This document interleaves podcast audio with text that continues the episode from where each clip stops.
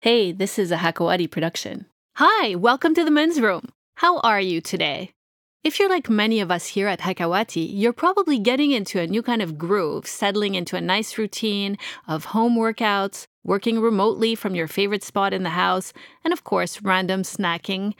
And maybe, like me, you're at a kind of turning point right now, taking inventory and thinking about what you'd like your life to look like once this whole COVID 19 thing is over. Maybe you've been thinking it's time to make a career change, or you're thinking of starting your own business.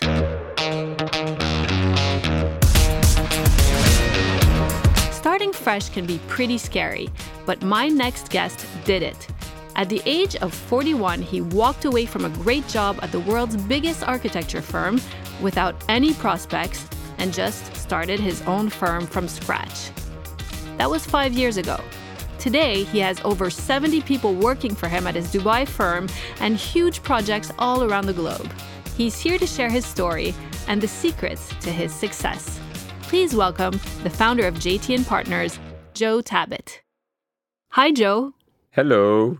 Thanks for doing this. I know you're probably super busy trying to keep things going at your firm in the middle of all these uh, pandemic measures. Yes. How's it going with that? Uh, honestly, it's a new era. It's like um, we took a decision like three and a half weeks ago to send everybody home so they can work from home. And the challenge it was was the technology. We did overcome all the challenges. We learned a lot, and uh, it's moving a little bit. I believe our productivity dropped. Uh, you cannot control it properly, but uh, we have a really good team and uh, we do trust them and we're doing everything at the moment from a business perspective in order to keep uh, JT and partners and the success story behind it uh, moving on. And the same time the talent that's the critical point at the moment is how you protect the talented people in your team. What do you uh, mean by protect them? protect them is like in the current situation if you don't have a money in you cannot put the money out. So it's a time for investment, and that's where we invest. The only question it will be how long you can keep investing because for us as a startup, we've been up running for five years.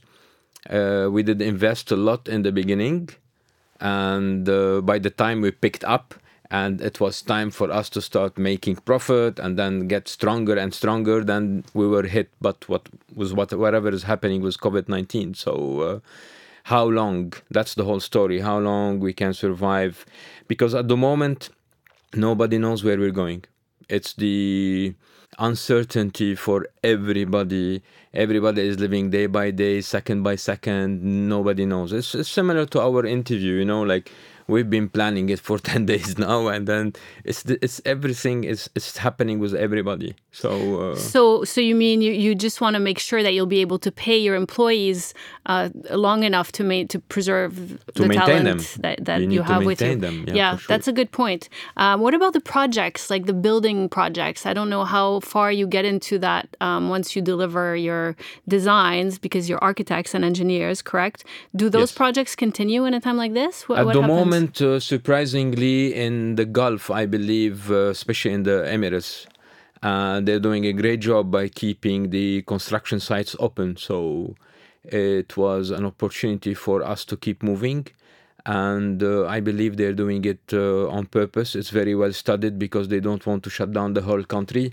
Not to forget that 80% of the population in UAE, they are expats, and all of them they live on their jobs, and uh, you need you need to maintain them. So work has to continue and revenue has to continue and income. So uh, projects on site still moving on so far. So far so good. That's very interesting though because the uae just announced that uh, you need like a permit to leave your house. But when it comes to workers um, they're keeping them in the field. So it'll be interesting to keep an eye on that. So and i know you have a project in uh, zanzibar. In zanzibar yes. Have you been there uh, many times. How I've been, is it? I've been all around. It sounds like a kind of a fantasy place. Is, yeah, is it's it? Uh, uh, Zanzibar. It's it's a space out of this world. You know, like uh, they have beautiful beaches, Uh, the quality of the sea there, the for divers, it's it's really amazing. Uh, the people are very friendly. The population is not that big on Zanzibar island itself because you know Zanzibar it's an island which is part of Tanzania. Okay. So uh, it's it's a nice place. It's a nice place. So you take the flight from Tanzania straight to Zanzibar. It's a nice experience, and uh, uh, there they've been they still live in a different on a different level. So it's not like uh, really. Is it a big tourist hub though? Because I know you're building is. a hotel there. Yeah, yeah, yeah, yeah. Is it the a big resort? Yeah, yeah. The tourism there is very because of the quality of the beaches that they have, Hmm. and not to forget that uh, Bill Gates has his own small island in Zanzibar. He does. I yes, didn't know. Directly opposite of our project. So yeah, it's interesting. So if you go there, bring some uh, what do they call binoculars? Yeah. so you can spy on Bill Gates. Um, so you have a lot of big hotel. That's the crux of what you guys do at JT and Partners is uh, big Yeah, projects, we- hotels, resorts. We ended up to be hotel, hospitality specialists, but we are architects at the end. So we do master planning, we do residential mixed use development. So we do many things. But mainly at the, in the last five years, we've been doing a lot of 80% of our projects are hospitality projects. So that's another big issue for you right now, but we'll get back to that a little bit later. Um, I read your story in Entrepreneur magazine recently. Um, you were on the cover.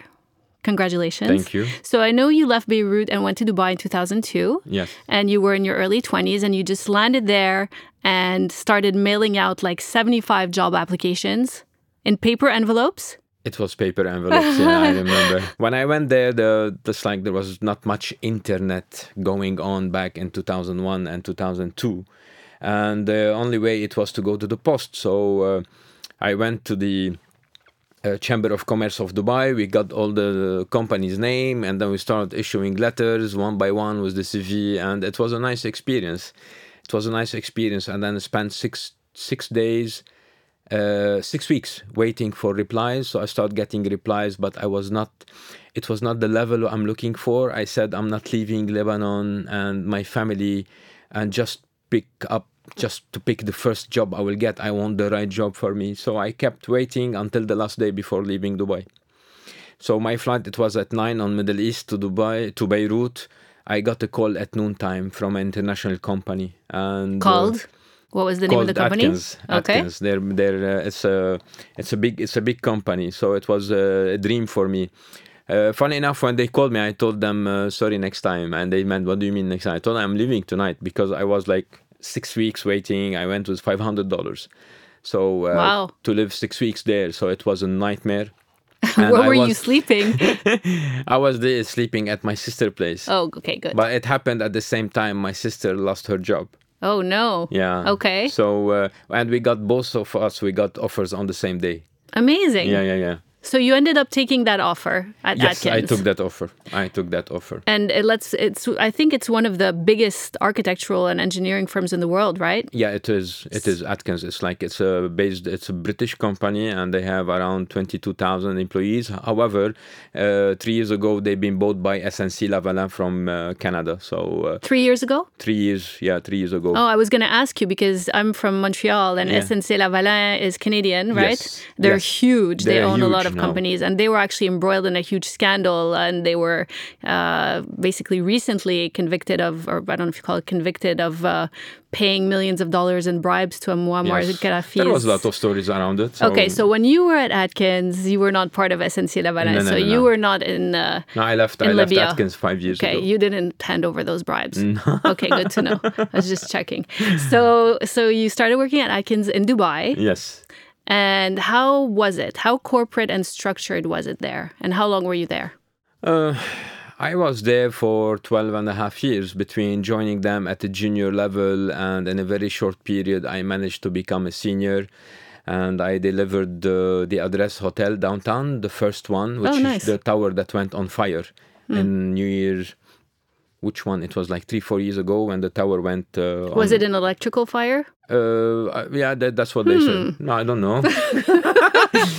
don't Hmm. Good quote me for anything. there anymore. Come on, I need to go back. I, I have to go back. So uh, yes, I delivered that project. Then I was I was asked to go and run Abu Dhabi office for Atkins, and after that, the last two and a half years, I was running the region as a design director and regional hotel specialist. So uh, yes, that's that's that's how it was.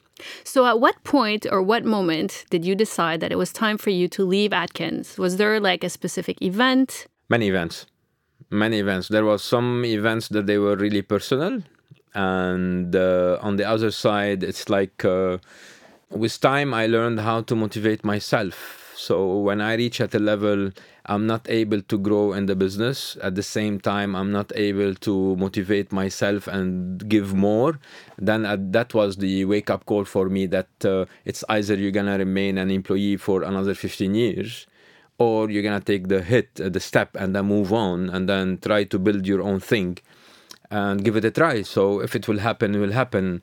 And if something goes wrong, you can go back and then adjust it and then fix it. So uh, yeah, so that's that's that's how it happened. So tell me about that day when you when you walked into the mm. whoever's office and said, "Sayonara." I, uh, I woke up on that day and uh, it happened that uh, my mom uh, she was still alive so uh, I called her to say the good normal good morning and she told me by her on her own she said that uh, if there is anything that bothers you just shut it down that was it was weird the way she mentioned it, but uh, I felt that day there's something gonna happen.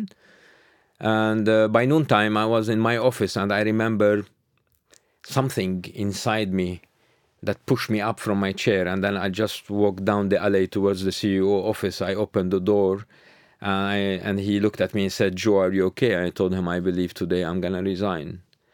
And there was this 10 seconds 15 seconds between us like silent it's like looking in in each other eyes. And then we're saying like nothing else to say you know he was shocked. And i was shocked of what i said. I didn't know what i was doing. So uh, then we had this kind of discussion between us about do you have a job offer in hand and whatever? I told him i have nothing. And he started asking me about uh, you're not worried about commitments financial commitments family I told him, no, I'm not worried. I need to take that move. A week later, I had a panic attack. No, no. Yeah. That was the wake up call. Uh, it, was a panic, you know, like, mm-hmm. what, what have did, I done? What I did, you know what I mean? And then uh, I said that uh, you took a step and then you just need to move ahead, take the challenge. And it was a challenge. And at that moment, I needed a positive energy, honestly you know like sometimes you need to boost your energy so how did you get that energy? by coming out from my comfort zone. So my comfort zone is like having 150 to 100 employees reporting to you. You have your driver you have your assistant you have everything. You don't do much. Everybody does everything for you. So coming out from that comfort zone and the first thing i struggled with is to pay my electricity bill. Mm. i didn't know how to do it so not because you couldn't afford it, because you didn't know how fit, how no, practically I had, how I to had my assistant it. that she does everything yeah. for me. So it was good, by the way. It's good when you are at your peak and you have that big question mark about what's next for you. It's good for you to push yourself down by yourself to take yourself down mm-hmm. and then start again. What's interesting is that a lot of people would usually advise others to have a plan when making such a big life decision, especially when you have a family and all that. And you just had an impulse that you just, I mean, I'm sure it was brewing in your head, but you didn't have a plan B. So it's interesting that sometimes I guess it shows that sometimes you just have to take a leap to make that space in your life so that you can actually put energy into this new thing, right? You have to because you can't you can't wait for things to happen. Sometimes you're hoping uh, that something will come and then will help you to uh, to take your plan further. But what if it will not happen? So that's that's the moment where you need to take a decision, and then that decision it's gonna be tough decision sometimes, but uh, the decision is going to be the foundation for the next. It's going to be the base for the future. And I can tell you that uh, JTN Partners, the way we moved and then the successful story, and we won a lot of awards in a very short period. So, how long did it take before you opened JTN Partners? Was it just you? And how did you get it off the ground? It was me. It was just you? You yeah. were JT and and the myself. JT and partners. At the moment, no. or Look, did you invent that name to make it seem yes, bigger than it was at the beginning? Or, or, with anticipation that you would have a lot of partners? No, but uh, look, you need to think big and act big. and especially that I had a reputation in Dubai and I was working with a big company. So you had to, you need to play it properly. So thinking big and acting big is major for the success for any story. Uh, I use JT because all my clients and colleagues for 13 years they were like calling me JT, JT, JT. So I really use that that one, and the partners because you need to give it scale. You need to give it that that uh, uh, that looks heavy. It's a big company, and the future. I was planning that the partners there's gonna be partners or whatever it might happen. It did happen properly that my employees they did become my partners, and that's why in the last four years we managed to distribute bonuses for everybody across the board. So they are the real partners for the business because without them, JT and partners does not exist. So that's the whole story. And that's what I learned from the corporate level. Uh, at corporate level, you waste a lot of time and you don't focus on your assets and your asset as an architecture engineering or any consultant it's like your people these are the real assets so we were spending a lot of time at a corporate level uh, with politics, paperwork, procedure, processes, and and and and, and you're keeping 10% focus on your real asset that's gonna make your life happen. So at JT and Partner, I flipped everything. There's no politics. There's no negative energy. There's like, let's do it. Let's enjoy it. We do spend time together more than being with our families. So it's either it's gonna be the right place or just I can shut it down go live back home and then enjoy the mountains with a nice Porsche and a nice cow next to it. Mm. Yeah. Some people do hate, you know, they do their work to go enjoy their life, and other people, you know, live their life and enjoy their work. Like it, it has yeah, to be. look, architects, they are a special species. You know what I mean? We are. Uh, we are as architects, designers, and we have kind of an ego, and uh, uh, you, you need motivation. You need that positive energy and i call it you need to ha- you must have a positive ego you can't have a negative ego you need to know how to manage your ego as an architect or your ego will destroy you so you need that ego to come out from bed in the morning. You need to really motivate yourself. You need that creativity. It's like uh, uh, i'm not underestimating other jobs but i'm saying from being uh, a person in in arts and creativity, creativity yeah. it needs something different. It needs you need to feed it differently. Mm, that makes sense. So what do you think were the key factors in you be able, being able to grow uh, jt and partners to over 70 employees now what do you think the key things that you've done have been uh, Look, in the beginning, I've been asked this question on an interview with Dubai TV, by the way, and I told them, "Wow, you're famous, JT." Come on, no. yeah. Um, it, it, was look if if if you have a good reputation and uh, you have the will, these two things when they come together, you can you can move on. So you need to be honest with yourself. You need to be honest with your clients and then you can go grow as much as you can. So uh, this really helped helped me personally to develop JTN partners. Uh, the relationship I built with my clients is like uh, it was an open book relationship. Uh, it was totally away from a corporate structure businesses. And how did you do that?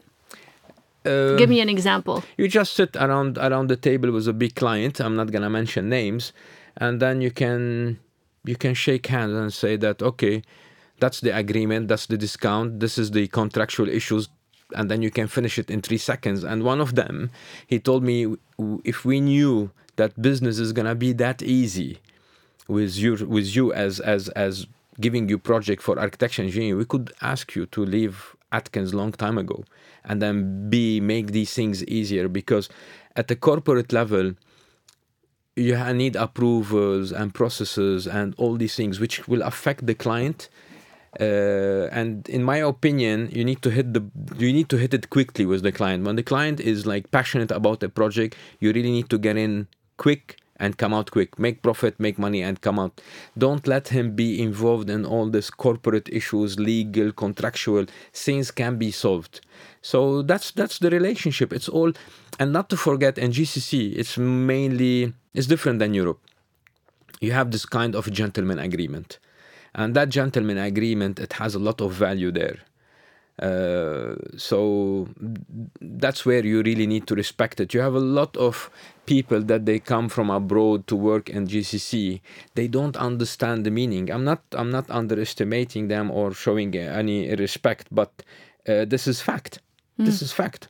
We are in the Middle East, in the in the Gulf.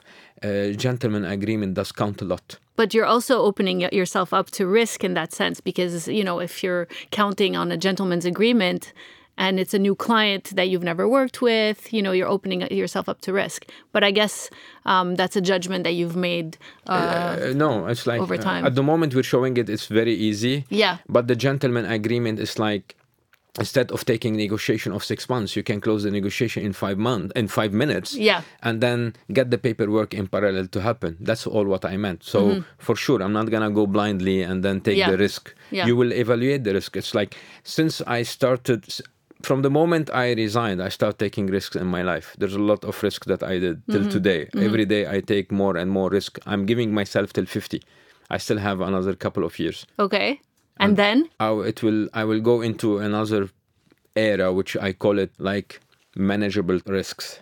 Okay. I will manage my risk differently. Okay. I will not eliminate risks. For a guy who didn't plan his uh, career switch, you seem to have this one planned really well which is great by life. the way. Yeah. You've learned a lot i guess. Yeah. So um, is there anything about your actual approach to architecture that really defines jt and partners? Honestly it's like we as architects and urban designers it's like uh, we need to make a change at social level which i don't see happening much. There's a lot happened around the gcc uh, but I believe it was kind of uh, client profits and revenues. Let's build, let's build more towers, more projects, more.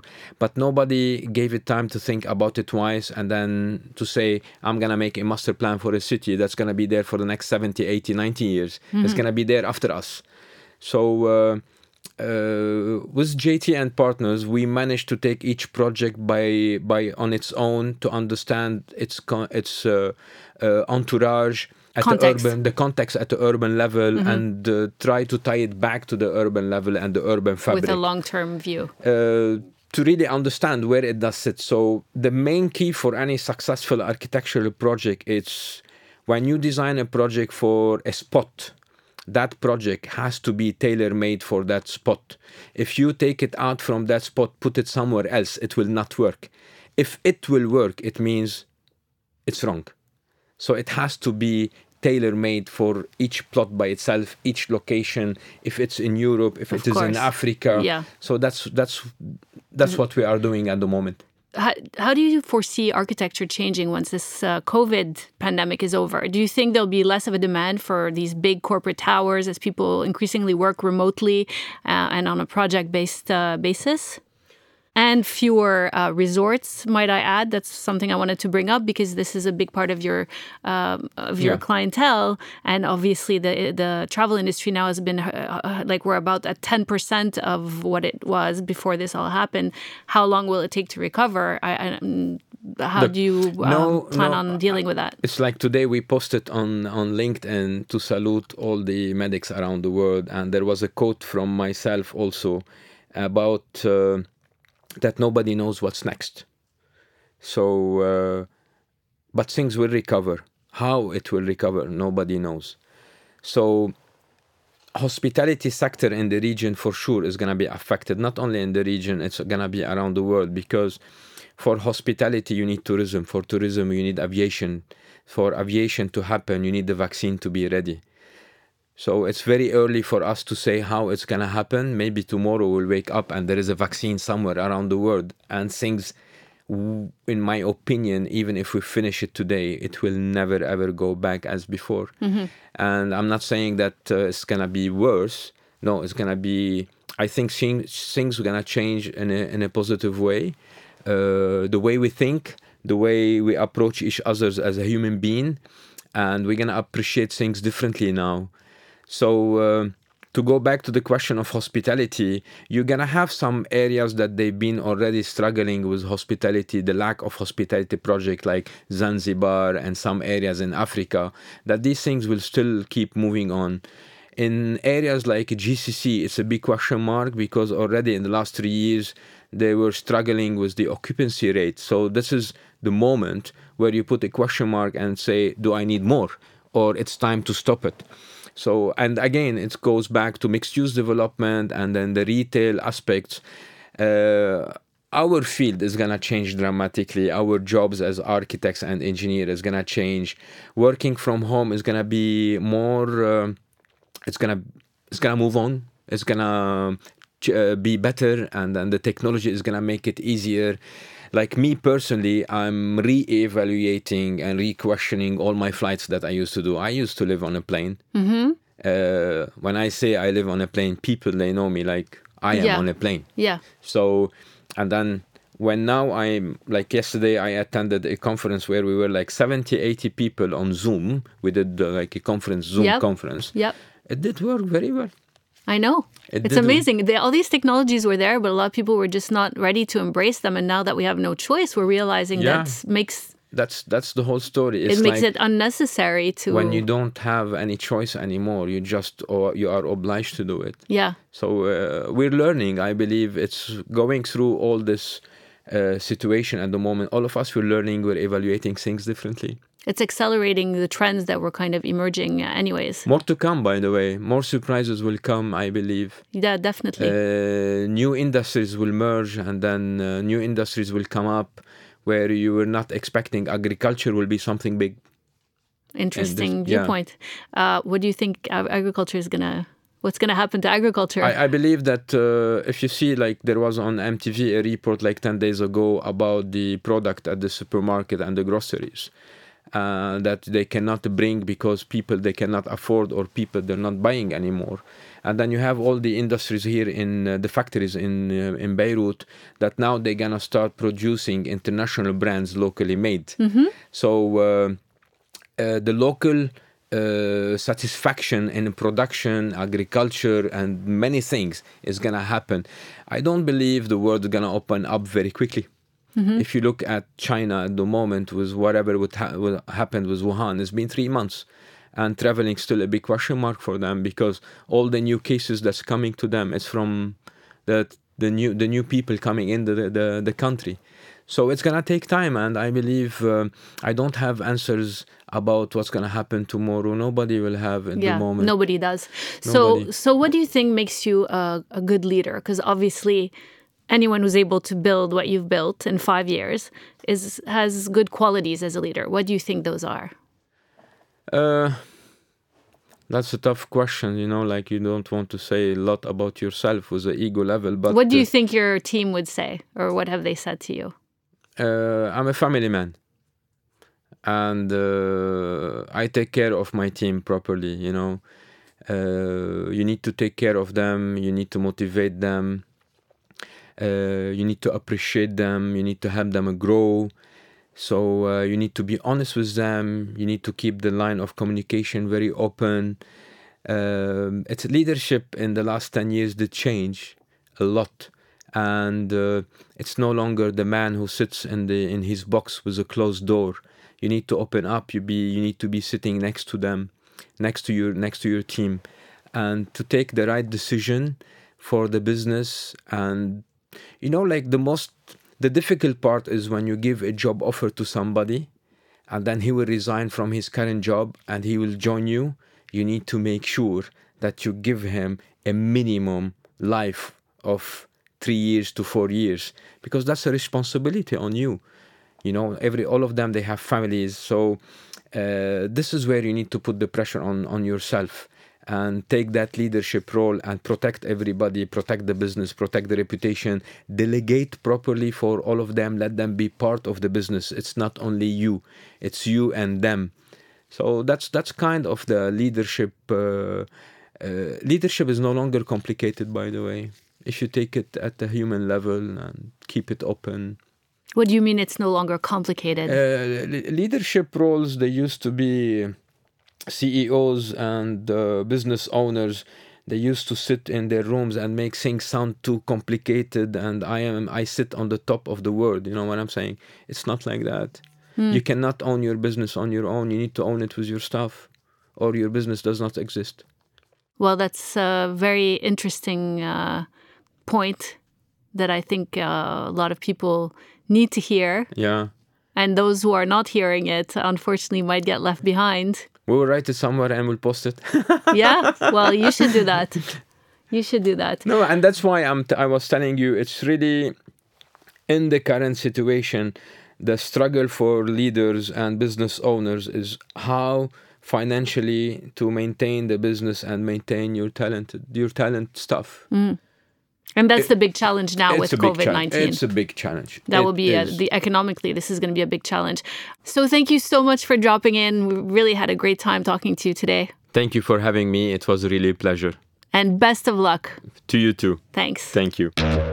That's all, folks. Hope you've enjoyed today's conversation and taken some inspiration from Joe's story during this pause, this historical moment that's giving us all an opportunity to rethink the way we live. If you haven't yet, be sure to subscribe to The Men's Room and follow us on social media at hakawadi.fm and the Nadia Michelle. Lots of love. Bye.